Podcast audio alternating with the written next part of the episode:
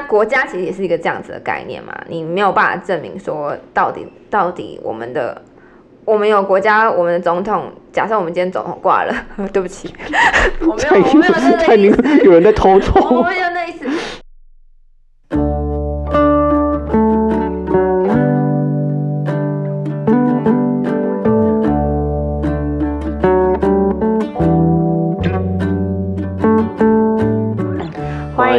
到空中聊心室，Welcome to Therapy on Air。今天我们请到的是 帝帝国大学台湾文学部的博成。嗨，各位好，我是博成。真的很开心可以 看到博成，我跟博成真的是完全今天是第一次见面，但是我们在网网络上交锋过很多次，是不是？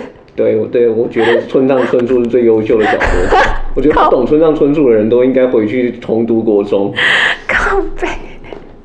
我、没有开玩笑，开玩笑的。没有，因为我们那个，因为我之前写一篇文章，然后里面就说，我觉得村上春树的小说有很多男性凝视跟父权的地方，然后就一堆人赞我说我是在新村上春树文字狱。我觉得我何能何等？我是要怎么新他文字狱？到底 到底为什么我可以新他文字狱？但他年纪，就是他最近几年的作品都越来越严重，哎，就是越来越大男主，感觉上就是一直在卖这些东西，就是他好像不写这些东西，他就不知道怎么写小说，真真之类的啦，对对对。你说他老的时候，他这几年的东西越来越越来越有这个趋势。对啊，嗯。好，不过我其实最最近几他最近几年的东西没有看很多了，那我觉得他大概就这样子了。整个整个失控，哎、欸，这样会得罪人，你应该得罪很多人哦。啊，这怎么办？反正我们节目的定位就这样，对，也不知道到最后到底我们的那个粘着度到底会到底是粘在哪一群人身上。好，OK。啊，那那个我们今天主要会请博成，是因为博成在脸书上发一篇文章，他推荐大家去看那个奥术。对，就是，但我觉得啦，就是以他，你们要一直往前靠，以他 就已经好，好，以他现在这个红，就是红，就是火热的程度，好像也不太需要我去推荐。对对，好。可是我觉得还是有啦，就是可能推荐的部分，就是没有在玩电玩的同的朋友们，可能就不会特别觉得奥数怎么样。但我自己本人是非常喜欢玩玩电动的，我我没有跟听众讲，但其实我就是一个宅宅。你就是一个打楼宅，对不对？对，我就是一个打楼宅。我以为他们在听的是，就是对，大家都觉得说是什么温柔滋养的那个，对，小邓慧文 之类的，小邓慧文都出来了，干，然后然后嗯，但其实大家不知道，我其实就是我其实真的是很宅，我平常最喜欢看 JoJo。然后，然后晚上一定会打四五场激战、激斗峡谷这样子。哦，那你觉得激斗峡谷好玩吗？我觉得激斗峡谷就是那个那个游戏体验当然没有就是电脑这么好玩，可是它就比较方便，不用等太久，然后、哦、然后一场也比较简单就可以结束这样。哦，了解了解，好。好，你有打吗？我没有，但我都打电脑，打电就是打英雄联盟，很打很多。我大概每个晚上也打了大概三四场这样子。那你会去研读每一个英雄人物的故事吗？那时候有痴迷到这种程度吗？哎、欸，有哎、欸，我会去研究他们怎么样去做这做出这样子的设定的。嗯嗯。那那然后呢？那后来就是他跟奥数的那个状况是怎么样？我觉得很漂亮哎、欸，就是我觉得他可以用这样的材料去做出一个这这样就是。也不太吃书，然后世界观很完整的作品。嗯，对，因为其实英雄联盟世界很庞大，你要从哪一个地方去切入去讨论，其实都很棘手，这就会是编剧所要碰面临的第一个问题。但我觉得他们就做的很好，而且他们不太需要去顾及到每个人对这个东西的基础认知。对对对，就你没有玩过电动，你也可以看得很开心。对，像像有些做的很差，像什么魔兽。争霸魔兽世界，我真的那那我就不懂，因为我是比较晚进入仔仔的世界，那前前期的。对啊，对，但听众不确不确定各位听众有没有看过奥数啦？好，那我就稍微简介一下这个东西是什么。它主要就是我们所谓的英雄联盟，然后后来还有发展丑手游叫激斗峡谷，然后里面我们这这款游戏它里面就是你会有每个人都会可以拥有一只角色，然后你可以选择不同的角色去跟对方 battle。把对方打死，或者是十五分钟投降，我都是这种。或者是十五分钟投降，然后，然后那个，呃，他的游戏公司瞬间忘记叫什么名字，叫拳头 Riot。对对对，Riot 就是他，他们最近把这一个动画里面的角色的故事搬上就是 Netflix，所以以前可能在英雄联盟的官网，我们可以稍微呃窥探一些一些角色的故事，比方说什么呃里面那个谁啊。拉克拉拉克斯，拉克斯，拉克斯是那个盖伦的妹妹。哦，真的假的？他你不知道？你不是说你有看吗？我没有，我没有看拉克斯啊，我没有，我都是看一些我有在玩的。哦。对，拉克斯，我就很很偶尔才会选来戳人。拉克斯，拉克斯的哥哥是盖伦，哦、然后盖伦的国家就是大家都很鄙视法师，然后拉克斯就是为了要顺从内心的声音，然后就是他一开始就很害怕别人知道他是法师，后来就是他还是。勇于的成为自己，变成法师这样子，好啊，然后太 nerdy 了。反正像是这样的这样子的角色，就是可能以前英雄联盟在他的网页介绍就会写一些写一些写一些，可是看很多你还是会嗯傻傻，就觉得说德拉西亚就是那个什么德玛西亚，对德拉西亚或者什么佐恩，佐恩，对对，你你会讲说。这到底是什么？他们之间的关系到底是什么？对有玩电玩的人来说是这样啊，那对没玩电玩来说，当然就是要 nothing，就是什么都不重要，不重要，不重要。但是我觉得这部戏这个连续剧很好的地方就是，它不需要你有太多的先辈的条件跟知识，然后你很快的就可以去了解说，呃，角色跟角色之间的关系是什么，然后他很快就把它串起来，就像是，呃。博成刚刚说的，那这部戏它主要主角就是围绕着里面的两个角色，一个叫做吉英科斯，另外一个叫菲爱，她们是一对姐妹，然后姐姐有粉红色头发，妹妹有蓝色头发，然后在一个战乱的状态下，他们呃怎么样？因为他们两个之间的关系影响到整个大时局，然后时局又反过来影响他们的关系，然后他们如何在 就是游戏当中，他们其实是反目成仇的姐妹，可是我们都不知道到底是发生什么事情，就如果只是看官网的。介绍的话，所以这次的连续剧就有点像是补足这些东西中这、这个过程中的脉络，然后同时也会带入很多其他在电玩里面出现的角色。我觉得以电玩改编成戏剧来说，这是一个非常成功的一个作品。那博成可以说说看为什么？对啊，就是其实我想从先从设定这个地方开始讲，哈，嗯、就是这个作品其实除了让人家惊，就是让人家惊艳，就是你其实你光看它就觉得它美术跟。音效还有音乐做的很好，真的很好。对，但其实我觉得它有一个值得我们所有在看电视剧跟在做影剧的人都都该去学习的事情，就是它带设定的房子非常非常漂亮。嗯，对，就像刚刚呃香宇讲的，像就是它的它的它的设定啊，我们一开始在阅读电玩或者是呃观赏这种改编的作品的时候。通常最容易让观众感到挫折或者放弃的，就是他们要花很大量，往往要花很大量的时间才可以去进入那个世界。可是，或者是说，就因为这些东西我不知道，然后我其实我也不知道他在演什么。像我记得小时候，我爸爸曾经就是我吵着要看某一个神奇宝贝的电影。然后我爸我爸妈就要陪我，就是一定要有大人陪陪我去看嘛。然后我爸妈就完全看不下去，因为他不知道到底发生什么事情。因为他没有玩这个游戏，他对他没有在那边皮卡皮卡这样子，或者闪电，我听过那个闪电鸟叫声。杰尼杰尼，哎，对对对对，杰尼 杰尼哥可以借我钱吗？然后还有那个我我知道那个妙蛙花种子会破音。对对对，种子种子。对啊，那像这种庞大的世界或者复杂的角色，如果这这种资讯如果在短时间内就是海量涌入的话，读者就会觉得非常非常的烦。对，那可是像奥数的制作群，其实他们就很清楚的知道说自己要面对的是什么样的东西，所以他们在就是所以他们在第一季的前三集里面，他们就很快的明确的把场景搭建好，嗯，然后呢就条理分明的就透过说介绍角色出场。来顺便带故事背景，我这个人来来自哪里，我有什么样的特色，那我所所处的环境告带给我什么样的东西，所以你就算不需要事前就知道，呃，上面那个叫皮尔托夫跟下面那个叫佐恩的关系长什么样子，跟下层，对你也可以很清楚的知道哦，这是怎样子的环境这样子，对。对啊，所以其实。你也不需要带任何多余的解说。我印象中有人在批评以前台呃，就是台湾某些校园文学奖。嗯。如果你要写这种武侠或者写魔法，你基本上你的前两页、前三页都会在介绍背景。对对，就你会花很多时间在说故事背景。那你这样就是一个设定集，就不是小说了。那我其实觉得奥数做的很好的地方就是这这里。对。我我觉得这边也是我很喜欢奥数的那个部分。然后会想让我想到那时候我就看的时候就觉得啊，这真的是一个心理学的概念。就心理学有一个概念，就是说你话要从中间说，你要怎么样很快速的建立好的第一印象给对方，或是认识一个人，并不是说哦，柏成你好，我今天我名字是陈香宇，我因为什么什么状况我想要认识你，不是不是这样子说，而是其实实际上是从中间开始，就是直接中间切入，我直接告诉你说，哎，我很喜欢那个东西，你也喜欢吗？然后你会在接下来跟我的互动里面去补足对我这个人的概念，哦、我觉得就是很符合，就是他当他在说这个故事的时候，我就觉得哇，好符合这个心理学的概构想。他没有说哦，从前从前有个城叫皮尔托夫，有个另外一个城叫佐恩，他们之间的关系非常紧张，他们他们跟他们之间又是什么样的互动？没有，他就直接今天就给你一幕是姐姐带着妹妹，然后看一个男人在打打杀杀，然后、嗯、然后那个男人把这姐姐妹妹扛起来，然后时光一转。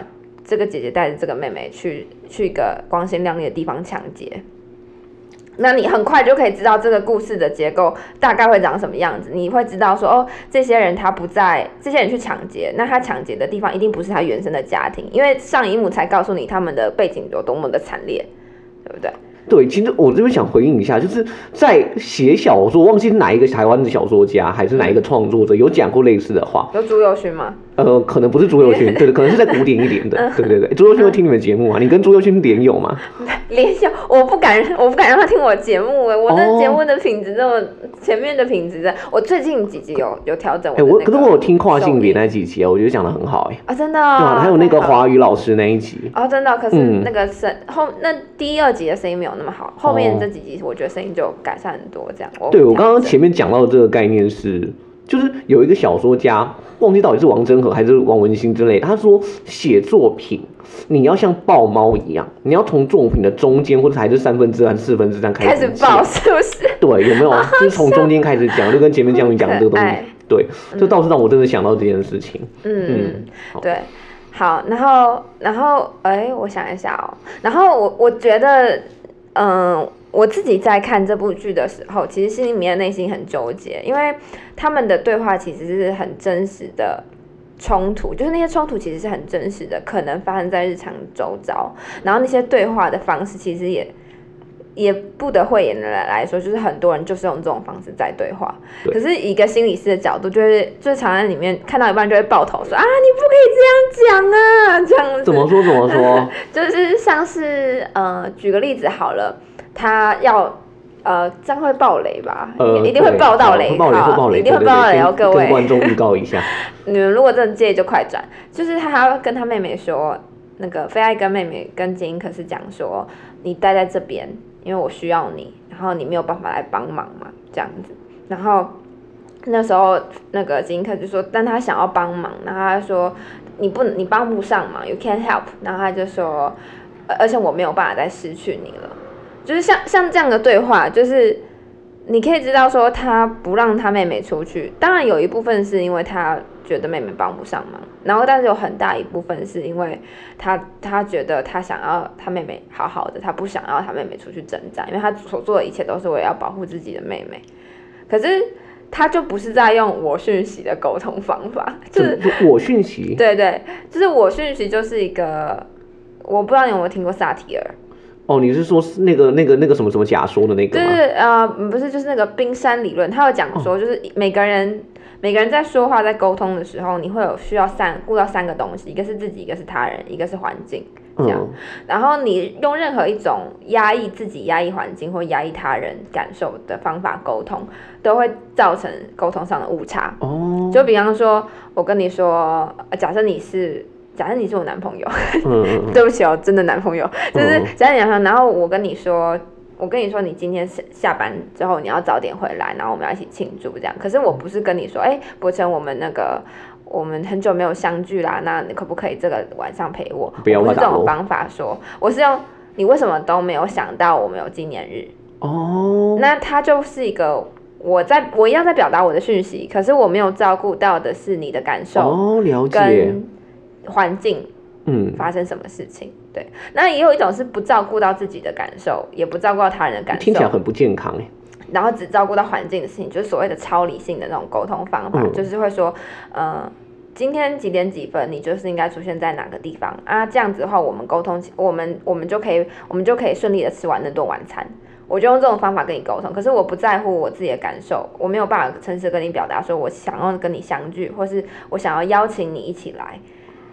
我就是只是表达一个事实，所以我觉得在在这一部剧里面，很多时候都会遇到这种对话模式，是那些角色试图在表达自己情感的时候，都没有办法好好的把话讲完，然后产生了很多的误会，然后这些误会一层又一层的叠出一串又一串的悲剧。哦天哪，原来还有这个观点。对啊，我想我有心理学专业真的是好好好好棒哦。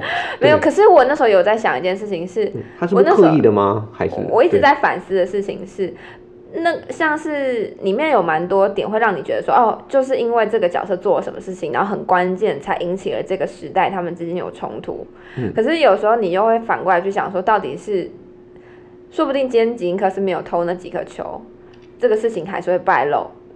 说不定今天如果不是吉英克斯，也会有另外一个人做出这件事情。去把那个球给偷走。对，就到底是时代领英雄，还是英雄创时代？哦，就是这样的，解就就这样的概念。就是当我在反思这一个一个的他们的对话是怎么堆堆起这些误会的时候，我有时候也会想想到说，可是我并不能忽视这个脉络，可能就是会塑造这里的人用这样子的方式沟通，或是可能就是会。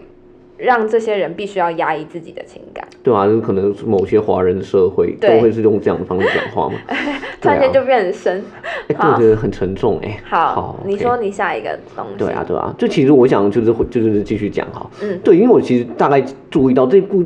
作品的对白写的很好，嗯，对，你就是可以就读出这样的很多的端倪，是不是顺便想要对讲那种真实的对白？就人家是一个架空世界的作品，对，人家的对白都可以真实成这个样子，嗯，你回过头来看一下，是我真上真手，啊，对，但其实我想讲的是最近的国片呢，哦，哪一片？哪一个？就是中中岛中岛，有看中岛的作品吗？中梦红瀑布，哦，我还没。我想说里面的人，真你们真的。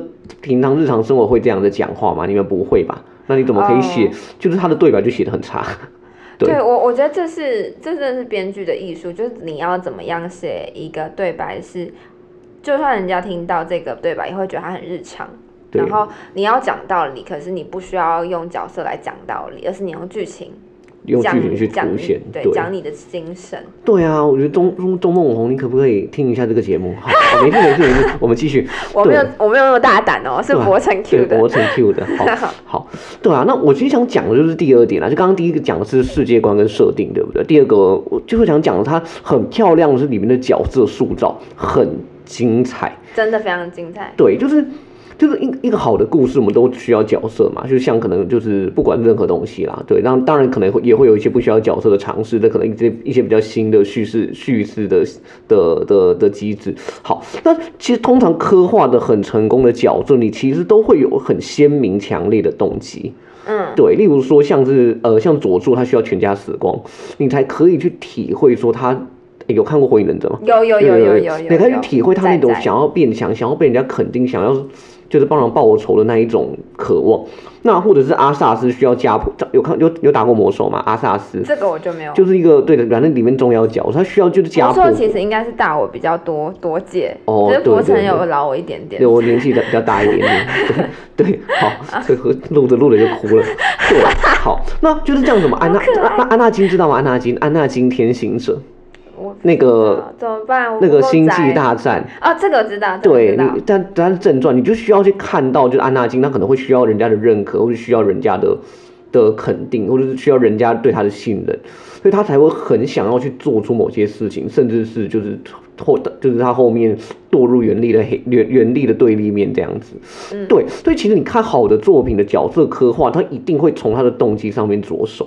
嗯，对。那我现在回过头来讲好了，就是很多人会批评，哎，我印象中是朱佑勋批评斯卡罗，他就是说里面的那个电视剧里面的人物的动机很不清楚，莫名其妙。对，很莫名其妙。嗯，对。对啊。你是支持派还是反对派？我看了前面两集，我其实觉得有点看不下去。嗯，对对对对，我还没有看。好，那你说。好，可是你看在奥数里面啊，就是制作，因为制作群这样的用心的制作，我这样在就在吹捧人家，就你可以很清楚的去辨明每一个角色他是做出每一个行动的理由。嗯，对。那像是什么被肯定的渴望啊，或者是被抛弃的那种心理上的。怨恨，那或者是说你想要独当一面，或你想要跟上层的人平起平坐，或者你想要走出父母的保护，对，至少在前面短短的几集里面啦，就是制作群都很清楚去刻画或交代了每一个角色的动机跟信念，嗯，都会让他们的行为更容易被读者所接收到。我真的很同意你说的，对啊，就是你你其实是可以，就算你在某些时刻你会觉得说，哦，为什么非要做这么冲冲？怎么讲？这么冲动的事情，然后这么鲁莽的决定，然后还不都是怎么样？可是你某种程度上也可以很快的又可以同理到那个部分是啊，如果我在这个状况下，我也会觉得非常的不公平。就是先不要讲皮尔托夫跟佐恩之间的那种差距，对，就假设我今天遇到连胜文的小孩，假设他有暴揍他一顿吗？我也会觉得说绑架他，我我也会觉得住在地堡的那群人，哎。为他，我会被地堡的人追上？不会，不会，地堡的人没有空听，没有空听我节目，就是就是会觉得说住在地堡那群人就是很过分啊！你们就是既得利益者，对啊，为他们吃来煮，好之类，对之类的，对不对？所以我我我的我的意思是说，我觉得我可以。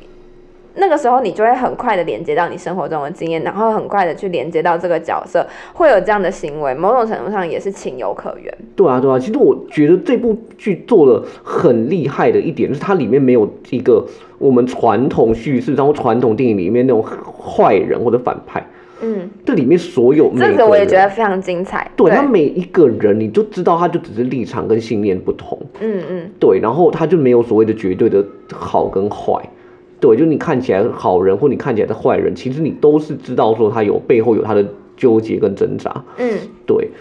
我觉得我在体会这件事情的过程是，我我觉得我在看剧的时候很容易有一个解决导向，就是而且我会去猜测。解决要介绍一下什么叫做解决导向？就是我会，我们这叫做那个 solutionary oriented，就是就是我会很想要把事情解决，但。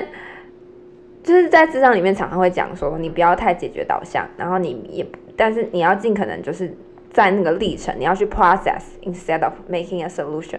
就是你在陪伴个案走走出来的过程中，你应该要做的事情是想着要怎么陪伴他度过这段时间，然后不要一直去想解决的方法。可是很吊诡的事情是，智商师为什么是智商师，或心理师为什么是心理师，就是因为他内心有一个。蓝图还有一个 blueprint，知道说这样子的情况要套用什么样子的模式，然后才可以协助这个人，他最后带着一个比较 flexible 的自我走出这个心理事实。所以那个有点难拿捏的部分是你，你既要想办法解决，你又不可不能太解决，对，你又不能太解决，哦、但是。但是回到日常生活中的时候，因为我在日常中，我必须要克制我这种想要解决事情的欲望。我在日常生活中看剧，我绝对是超级解决导向的，就是我就一直每次那个，而且我觉得这也是因为我修就是编剧课的背景啦，就是我每次编剧课对，所以我每一次看戏的时候，我都会一直在想他接下来会怎么走。哦，那就像你说的，他不落俗套，所以我比方说，我不知道你有没有看过台湾动画叫做。勇勇者传说吗？哎、欸，没有哎、欸，这是很早期的作品吗？对对，哎，也没有没有，是近几年有集资的一个作品，在 Netflix 上面，嗯、是台湾自己做的一个勇者传说。对对对，叫勇者传说还是勇者传奇，忘记，反正就台湾人自己做的这样。然后，呃，里面的里面的论述也是说，就是你以为的，他们里面的论述就是勇者跟魔族他们会长期的对抗。然后里面有个主最主要论调就是说。魔族想象中的勇者跟勇者想象中的魔族其实是不一样的，然后其实也没有所谓的正义，真正的正义跟真正的黑白这样子，他也有讲这个东西，有可是他真正的白了，对，我们柯市长，对，好，你继续，你继续，这段可能要剪掉，对，不然会得罪人，好，赞，白色力量哦，对，那然后。但是他的他的手法真的就没有奥数这么漂亮。哦，嗯，他可能还是会在过程中我会很知道说哦，这个其实就是要传达一个混乱善良、哦、混乱 混乱善良的状态，或者说这其实就是要告诉你说你不可以用很 fixed 很很僵化的方式在看这个世界。然后我大概也会猜到走向怎么样，就是可能新一代的人透过跟跟魔王现任的魔王的沟通，然后会慢慢的发现说哦，魔王怎么样怎么样，好，这都那是题外话了。但是我在看奥数的时候，我就会我就会发现，就每一次他们做一个决策的时候，我都会在想说，好，那如果今天剧作家让这件事情发生，他一定会想办法解决它，或是回来，就是你就是那个三幕理论嘛，第一幕出现的枪在第三幕一定会发射。天哪，好厉害！呃，朋友好厉害，就是所以所以每次他假设有一个东西爆炸，好，今天他抢了偷人家东西，然后他爆炸了，我就会想，好那。一定会是，如果想要大和解，要怎么样和解？就是如果以大和解剧嘛，这样，然后看到后面就会觉得说已经和解不了了，就是全部都爆炸爆光光了，就每一个可以和解的契机，他们刚好都说出了最错误，就却又最合理的、最，最合理的话，嗯、就是对心理师来说最错误，但是对大众、对剧情来说最合理的话，对。对哦。然后，嗯，那为什么会讲这个？对啊。然后就会很纠结，比方说那个。就拿你刚刚讲的，就是大家立场不同好了。这句话大家都听过嘛？就是哦，我大家立句废话。对，可是你什么时候才会深刻的体会到的时候，就是因就是当你可以每个角色你都可以换位思考的时候，然后每个角色的的情绪你都会如此痛心疾首，想要为他们解决的时候，你才会深刻体会到什么叫做每个人只是立场不同，没有真正的坏人这句话。他就比较不会是表面上的一句话，因为你体会到了每个角色他们所说的情情绪。我觉得最经典在这个这部剧里面可以提出来的例子就是金克斯的继父。哦，就希尔科，对，希尔科，希尔科。我觉得我们可以聊一下这个人。对啊，因为他就是一个，你可以稍微介绍一下他。对，他就是一个底层的底层的企业家，然后贩毒，嗯、对，贩毒。对，然后，然后可可能应该没有经营赌博、电玩店或者什么小钢珠店啊，可能也没有一堆房产之类的，嗯、可能也没有占用人家的服务处，但就是他就是卖毒品，对，他就是卖毒品的。然后他的毕生的愿望就是，就是想要跟上层的人平起平坐这样子，所以他会想要透过很多的，不管是政治上的手段也好，或者是。呃，其他的行为也好，然后想要唤醒或者取得上层人对他们的重视，这样子，嗯嗯嗯，对，然后他这样可能是一个有点变态的人啊，不过他就是在呃，就是在哎。第反正前三集的某一集，然后就看到这个就是吉因科斯在地上哭哭，然后他就过去把他抱起来，说我们有一天会证明给他们看，说你不是一个怎样怎样的人。对，对。但是在那一个片刻，他不是只是看到吉因科斯，他是看到了、嗯、看到了他自己，对，对。他看到了他当初被看不起、被否定的那个自己。对他看到他，因为他自己跟就是吉因科斯原本的，哎，你是要讲哦，跟吉因科斯原本就是照顾他那个叫做 Vander，对，范德，他们原本是好朋友。只是因为范德就跟他有一些理念上的冲突，然后就是范德就有一天好像要把他淹死还是怎么样？对，对，他就看到自己要这样被背叛跟被抛弃的自己。而且他那个时候的那，我觉得他那时候范德把他压进水里，那个其实也是还蛮，就是也是那种一个强壮的人压一个弱小的人，对，就他们的体格差距是很大的，所以我觉得他。就是我觉得我可以理解 Silco 看到吉英科斯也是所谓娇小型、弱小型，然后只是因为在打斗上所谓的实战、实战的这种临场力嘛，没有很强。临场左，不好笑，继续你继续。好，我觉得在万华区最适合讲临场 他这最近又要被罢免。对啊，你你有这边的票吗？没有，我之后才要才要签。哇，你完蛋了，你对，完蛋，你要中小品了。可恶，太可怕。好。然后，呃，为什么讲到这个？每次都会被岔题，对，我都忘记临场力被抛弃。就是他们就是没有办法第一时间用肉身去打打打败对方的人，他们是比较走后端的，嗯，就是后期养成嘛，就是靠武器呀、靠射击呀这种的，然后是靠智、靠聪明的方式在和和和别人互动了的人。所以他当他看到吉英科斯一样。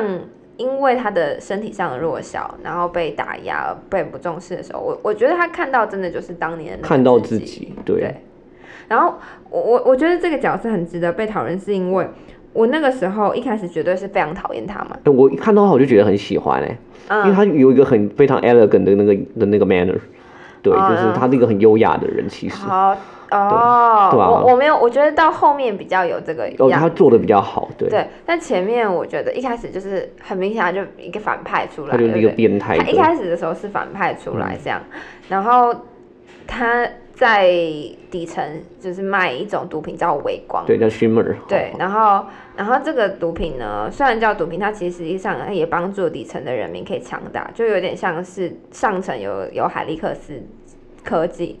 那个东西是让他们可以有，可以拿来当武器，但底层人其实也可以。哦，哎，我没有注意到这个对照，哎，好漂亮哦。嗯，对对对。但底层人也可以有微光，他们如果吃打了微光，他们就会变得非常强壮。但是这个东西有副作用，而且不是每个人都可以适应这样子的这样子的科技。然后在 Silco 掌权之前，主要就是 Fender。然后 Fender 他决定要跟上层维持的关系是比较像是阳奉阴违的关系，就是他跟上层里面的警长可能两个人其实是熟的，然后他会去管，他会让下层底层的人有一定的生活水准，然后但是但是嗯，就是一定的生活水准，但也不会去推翻上层，所以他们等于就是上层。就跟他们达成一个协议，就是我们不打仗不出兵，但我也不会干涉你这边的生活，但你也不可以影响到我们上层的生活。但这个协议它本身就是一个不公平的协议嘛，因为上层的发达一部分就是来自底层的压迫而来的，可是你又要求底层的人不可以往上爬，这就是一个资本主义的现象。没错，嗯，对，对，对，然后。所以，所以，所以，Silco 他掌权之后，他翻转了这样的形式，就是他用了这个毒品，呃，去开始跟上层的人有贸易往来，然后开始取得比较大的经济贸易上的权权利，然后开始比较可以跟上层的人要挟东要挟西，对。可是某种程度上，他在抬高底层地位的人的声望，或是。恫吓别人的程度跟能力是有可能自自我解放的，因为他是希望可以独立的。但同一时间，他内部的人民其实又是受到，又是就是又受到这个毒品还有这整套体制所苦。哦，天哪，这个这个这个这层我倒是没有读出来哎。那那你有没有想到，就是有一些国家其实也是这样，某种程度上我们要用经济实力的贸易在这个世界上立足，嗯，可是。经济贸易这件事情，它就是需要透过一个成本，然后输出包装，那一定会势必会剥削到一些人。嗯，但是当一个国家要建强、要强壮的时候，它要扩充军备，它要做什么样，让它变成一个强大的国家的时候，它又会反过来要挟到它原本要就是所谓的保保护的人民。嗯，那这个时候就会变成，我讲的这太深，这个时候就会变成。这个群体，他们正在为一个想象的共同体哦，在牲想象的共同体，想象共同体在牺牲自己。那可是我一开始为了有这个想象的共同体，为了这个国家，又是因为我想要我的人民好，所以它就会形成一个 paradox。哦，天哪！我这个这个这个我倒是没有读到哎，那要不要解释一下想象的共同体？那你解释好。我其实没有，我这学期才在学，才才在才在念后殖民，所以 想象的共同体其实我没有还没有办法把它操作的很好。对对对，好，想象的共同体基本上就可以把它理解成就是某一个东西，它其实并不是真实存在，其实你摸不到它，但你会透过每个人都认定它存在，所以。你就觉得它存在，像是像是国家。我以为你会说妈祖娘娘，或对，或是妈信仰也是国族的一部分。对，也是。就比方说，像是国家好了，国家这或是一个法人，我们先讲法人，财团法人，就有假设有一个公司叫福特汽车，应该说它真的就叫福特汽车。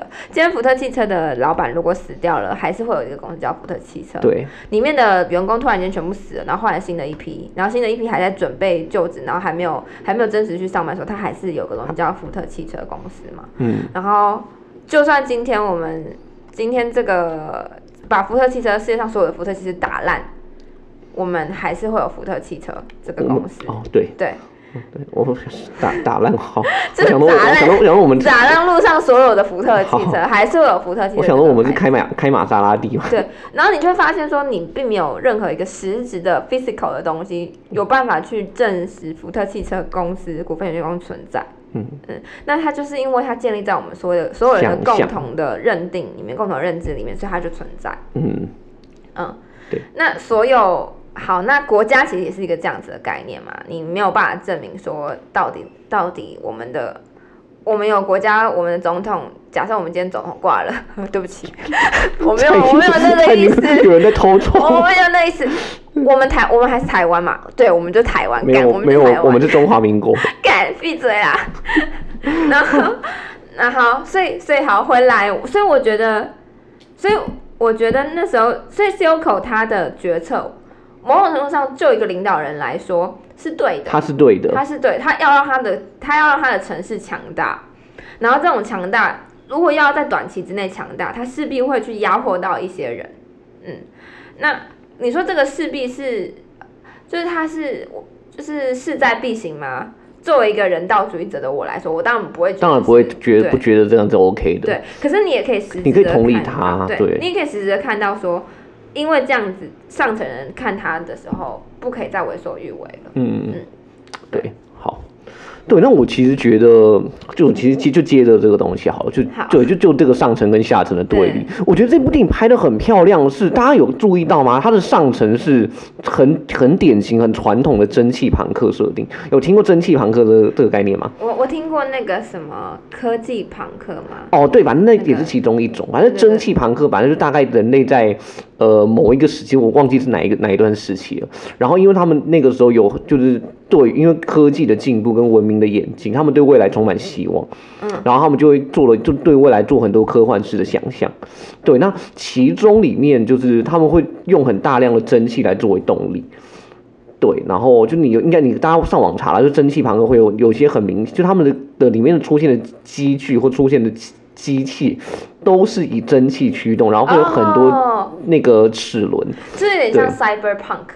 对，但是我等下要讲 cyberpunk，对，可是就是蒸汽朋克的那个的场景的那个概念，建立在对未来的乐，对对人类，对科技的乐观，然后以至于他们把这个、嗯、把这个乐观跟想要投射在未来未来上，嗯、对，所以你看到很多大部分的蒸汽朋克作品都是很。开心的，很光，很明亮的。对对，蔡明亮，好，没有没有蔡明亮，真的很喜欢这种笑话，我真的超爱。好，对，然后我刚刚讲到哪？讲到蔡明亮，好，不是，可是就是，哎、欸，我看对对，就是你会在很多这样的作品里面看到，就是很大量的同样投射出人类的进步的场景，包含说像万国博览会。类似这种东西啊，就是科技博览会嘛。对，你可能像有一些作品里面都会出出现这种东西。可是呢，就等等到人类发展到这文明发展到近代，我们开始意会到，哎，科技这个东西跟资本主义的结合，它其实是有些时候是很有问题的。对，就人们在当代就不太会去写这种对未来很乐观的的那个蒸汽朋克作品。那知道人们该知道人们该写什么吗？就你刚刚讲到的。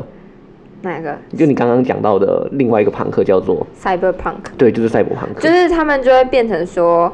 这些人过得很辛苦，但他们的科技是非常对，在前面的科科技非常进步。其实近年有非常非常多的那个赛博朋克的作品，像是骇客骇客任务嘛，就像是突然间想不到攻壳机动队，对对对对。然后，可是你就是说你会看到，其实蒸汽朋克跟赛博朋克他们对于未来的想象基本上都完全对立。对，一个对未来充满希望，另外一个觉得干科技这个东西发发展到最后。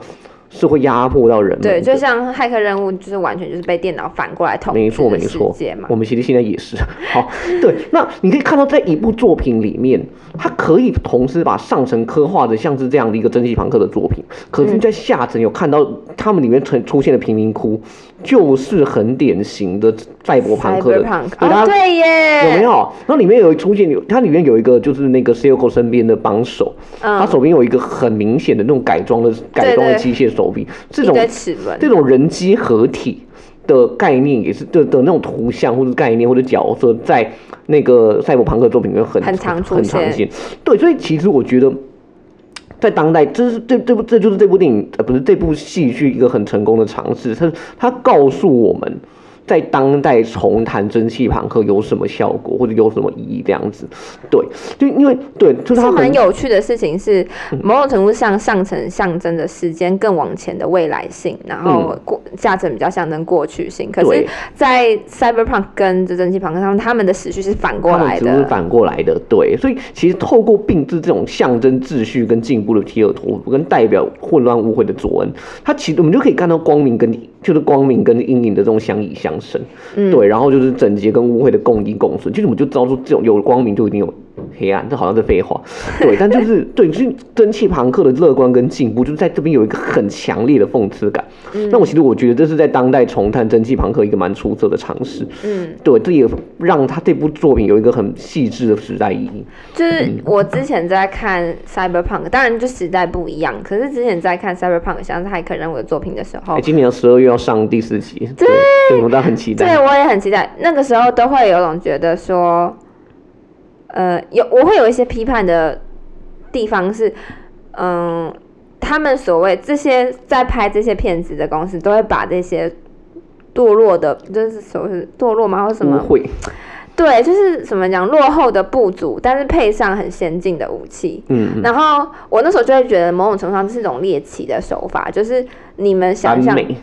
对，对，就是我不知道怎么形容，就是说你们想象的那些部落的生活，像像骇客任务很明显嘛，就在洞穴里面跳那些舞啊，然后做那些就是那种传统部族会做的事情的人，哦，这是某种东方主义，对不对？对，我就会觉得说，嗯、实际上过这样子的生活的人，他们根本就还没有享受到这个这些 benefit，嗯哼，然后但是你却在这些。就是在你的这些电影里面描写，好像变成一种把他们再现成，对对对对对，好像好像某种程度上好像变得很潮、很美好之类的。哦、然后那时候就会觉得有点有点反感这样的做法，就是你只是东方主义把你的想象套用在这些人身上这样。嗯，我这边的论述还没有很完整，可是我的我就是那个大概想象是这个样子。可是刚你说的时候，我就会觉得说，哦，这是奥数很成功的地方，就是他不会。因为这些底层的人，然后放上这些机具，你会觉得说，哦，他这是一个猎奇，他这是一个，哦，对，对于底层人的想象的再现。你不会这么觉得，你回来就会觉得你，因为他有另外一个上层的对比，你就会知道说他不是这个，他不会让你觉得有这这样的感觉。所以，他我觉得他这边的手法做的非常的精彩，精彩，非常精湛，这样子。嗯、对，我们讲了他，我们讲了他这么多好话，哎，Netflix 要付我们钱啊！快 快点，快点付上你的收款账号。真的要请我们喝很多杯咖啡。对对对对，好，嗯、对。我可以来讲那个就是叙事线嘛，叙事线跟转场。可以，你可以。好，就是这个是一个大概哦，我先讲一下为什么我其实今天特别想在这集讲这件事情。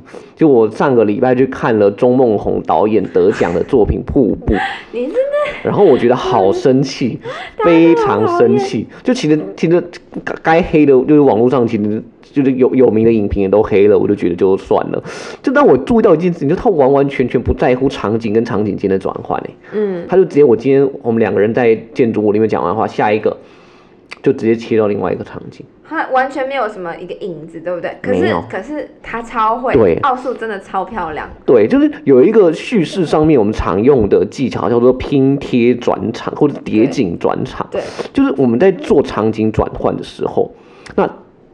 我可能今天我这个场景里面有一把吉他，下一个场景里面有一把小提琴，那我就可以我把。这个 A 场景最后的的影像留在这个吉他上面，或者说我手上有很多口红的试色，然后下一秒我手上很多割腕的痕迹。哎，对对对，然后我把两个场景中出现类似的东西拿来当成这个转场的中间这个这个桥。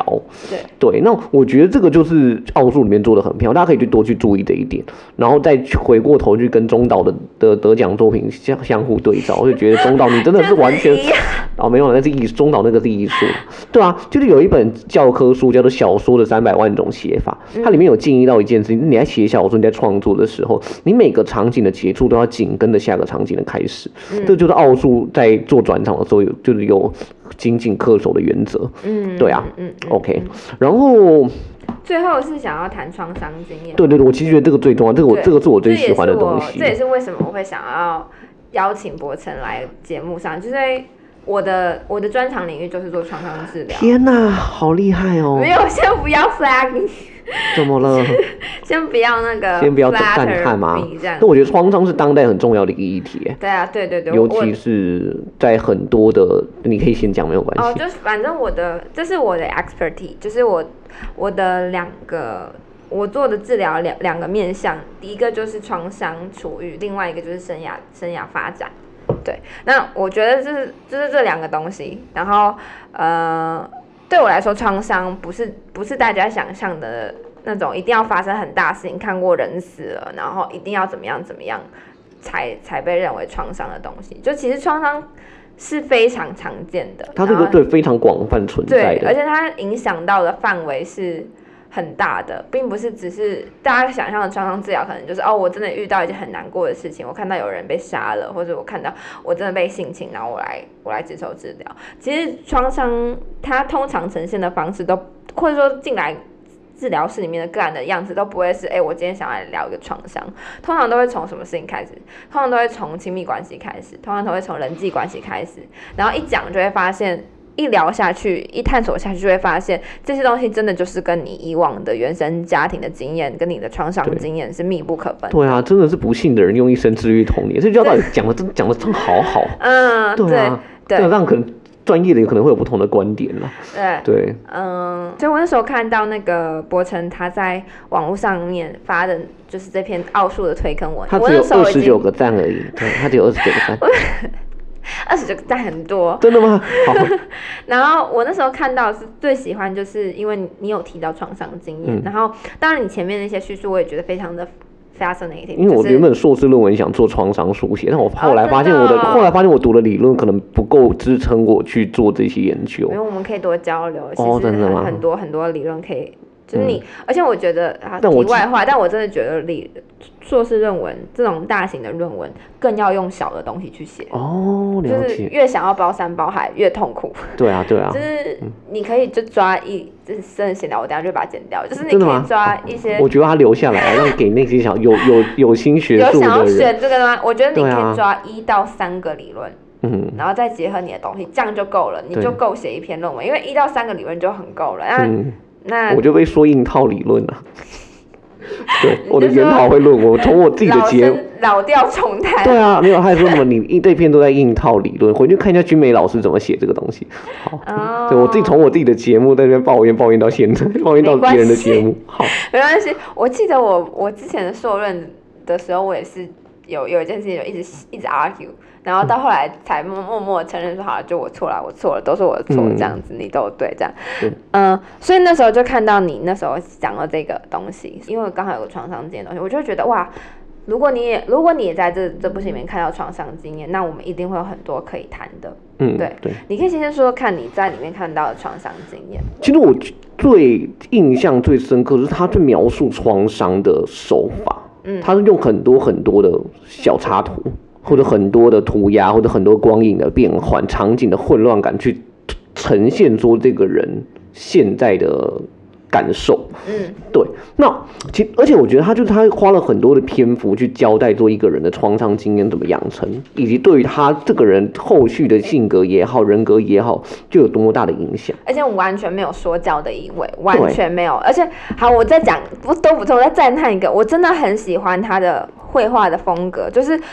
我觉得那种美漫很容易就会把人活得太过真实，然后失去日本漫画没有味道。但是日本漫画有时候又会过于没有立体度。但是奥数就等于是完完美的 mix 两个东西，就是它有色彩的时候写实，对，然后该印象的时候印象，对对，然后它那个色彩的泼洒真的是哦。真的很惊叹。好，你先说。对啊，然后其实我，而且这个东西就是基因科是对他的动机，那就是因就是这部动画，你不止刻画，告诉我们呈现出一个不受控制的暴走萝莉，这是在对岸的反应暴走萝莉。对对对。对，然后其实也很负责的，就是告诉我们，交代了我们他之所以暴走的理由。对。那这就会让我们知道说他的心境是怎么样子，也会给我们很多去理解他、同理他的可能性。对。对啊，那就是对，就是在他。举起机枪或者丢出这个他的手榴弹的时候，对我他的手榴弹在游戏里面叫做叫摇摇手榴弹，对对对对，但是我都会把它很情色的把它口交口交，对对对对对，干你这是不是要剪掉，你是很过分？对啊，你说。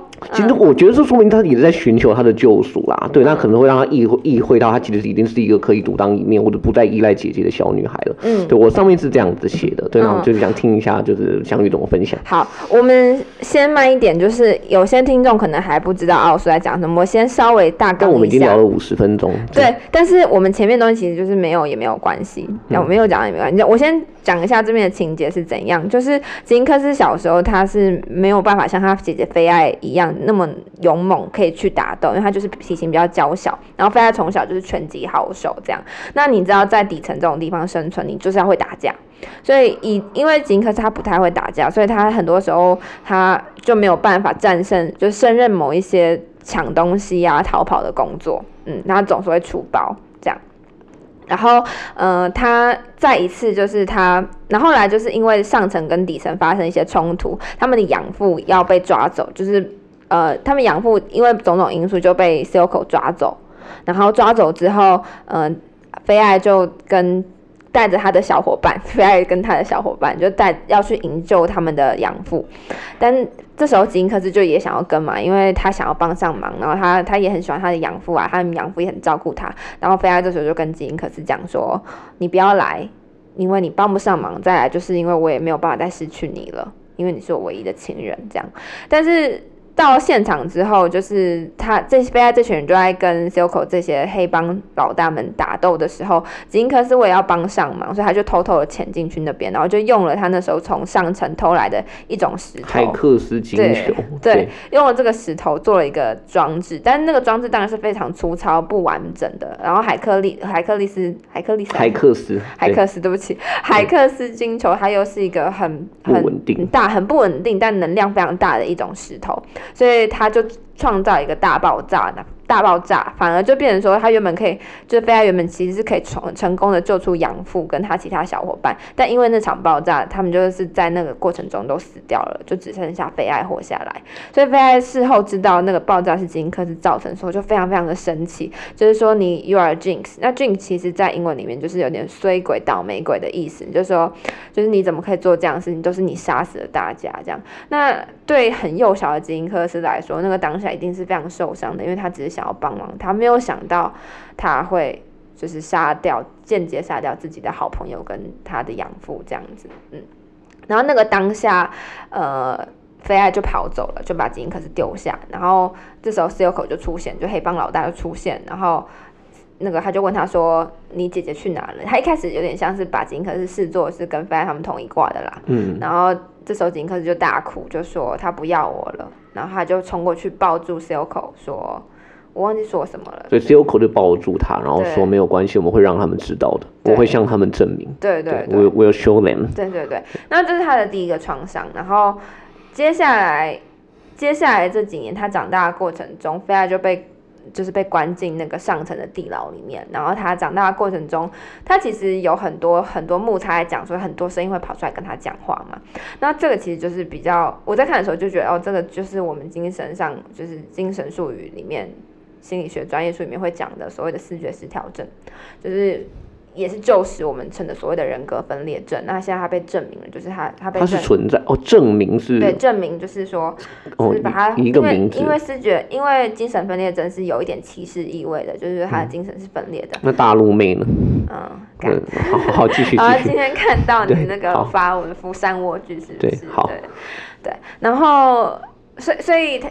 有精神有所谓的思觉失调症，就是他可能他常会有幻觉、幻听，然后这些幻觉、幻听某种程度上就是会变成他们部分的自我，呈现在他们的生活周遭。讲这样的意思是说，对于患者而言，这些幻觉、幻听是别人造成的；但对治疗者而言，这些幻觉、幻听是治疗者是是是患者分裂出去的部分自我。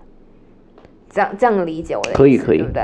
所以所以当他他就会听到他小时候的朋友，就那群不小心被他杀死那些朋友跑出来说，你就是一个垃圾，你就是一个废物。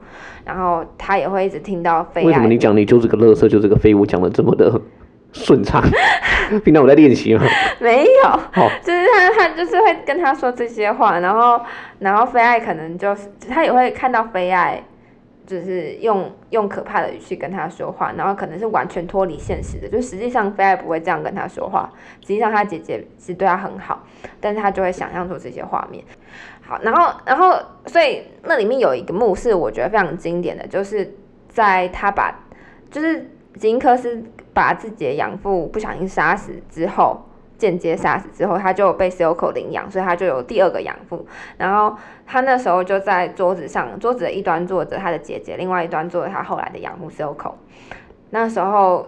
然后两边又放了两张椅子，一张上面写 Pounder 嘛，Pounder，Pounder，Pounder，对不对？然后另外一张写 Jinx，然后他就问飞爱说：“你觉得我应该要坐在哪一张椅子上？”嗯，然后我那时候是超揪心的啊，对，超揪心。你你先说说看你你有什么感觉？啊，那一幕你我就觉得这个也残，觉得也太残忍了吧？就是你。嗯就是你经历了这么多，然后你其实他，我觉得他可能心里面还是会想要回去当人家的，就是跑的当人家的妹妹。可他可能也知道说他回不去了，嗯、所以他就会就是这样逼问逼问人家，然后就是对其实我也讲不太出来，但我就觉得说你那个你知道自己回不去，可能你渴望人家要你回去的那一种心情很卑微，而且是会让我很纠结的。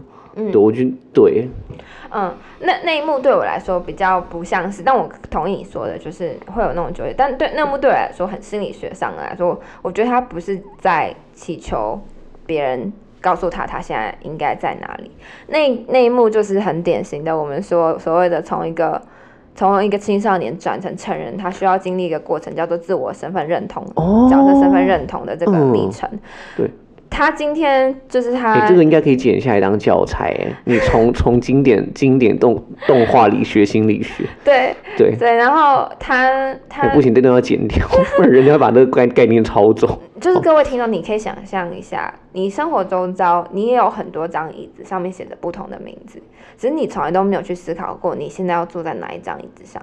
那今天你是在什么样的状况下，你会被逼到说，呃？就是逼到说你你要选一张椅子坐下，你什么时候需要去觉得你是什么样的角色？就是当有人规定你你只能选一个的时候。所以今天菲爱提出的方案跟 Silco 提出的方案都是很 narrow 的，都是都是很窄的。就是今天菲爱提出。他对吉英克斯的想象就是，她是我以前那个幼小的妹妹，她需要保护，她没有容许更多的想象。但是 Silco 对吉英克斯的想象也是，你要 follow 我的 path，你要走走上我的后尘，我告诉你你要怎么样让别人瞧得起你，我告诉你你要怎么证明你自己。他们。没有一任何一个人去问吉英克斯自己想要坐在什么样的位置上，所以那一幕啊，就是他那时候问菲爱说：“你觉得我要坐在哪里？”的时候，我那时候真的就是心理是上升，我觉得说我如果是菲爱，我那时候就会问，我会问他：“那你想要坐在什么样子的椅子上？有没有可能不是这两张椅子？有没有可能你坐在中间的桌子上？就是。”就是吉英科斯他的心灵，其实在那那个状态下是极度脆弱的嘛，因为他从小到大都是在听别人告诉他他该该做什么，所以他会失控。这件事情就是一个平衡嘛，就是如果你永远都在被控制，你就很容易失控。嗯，如果你如果你身边有一个很容易失控的人，你就会非常自我控制。哎、欸，这个真真的哎、欸，对不对？对对对，像我妈妈，对，好，我不知道我不应该在这边黑他啦。可以说，可以说。对啊，就是觉得他是有的时候就是很容易就是突然暴走，是心情不好。对。然后我有时候在家就会非常非常小心翼翼。嗯。对，就某方面呼应到你讲的这个东西。对。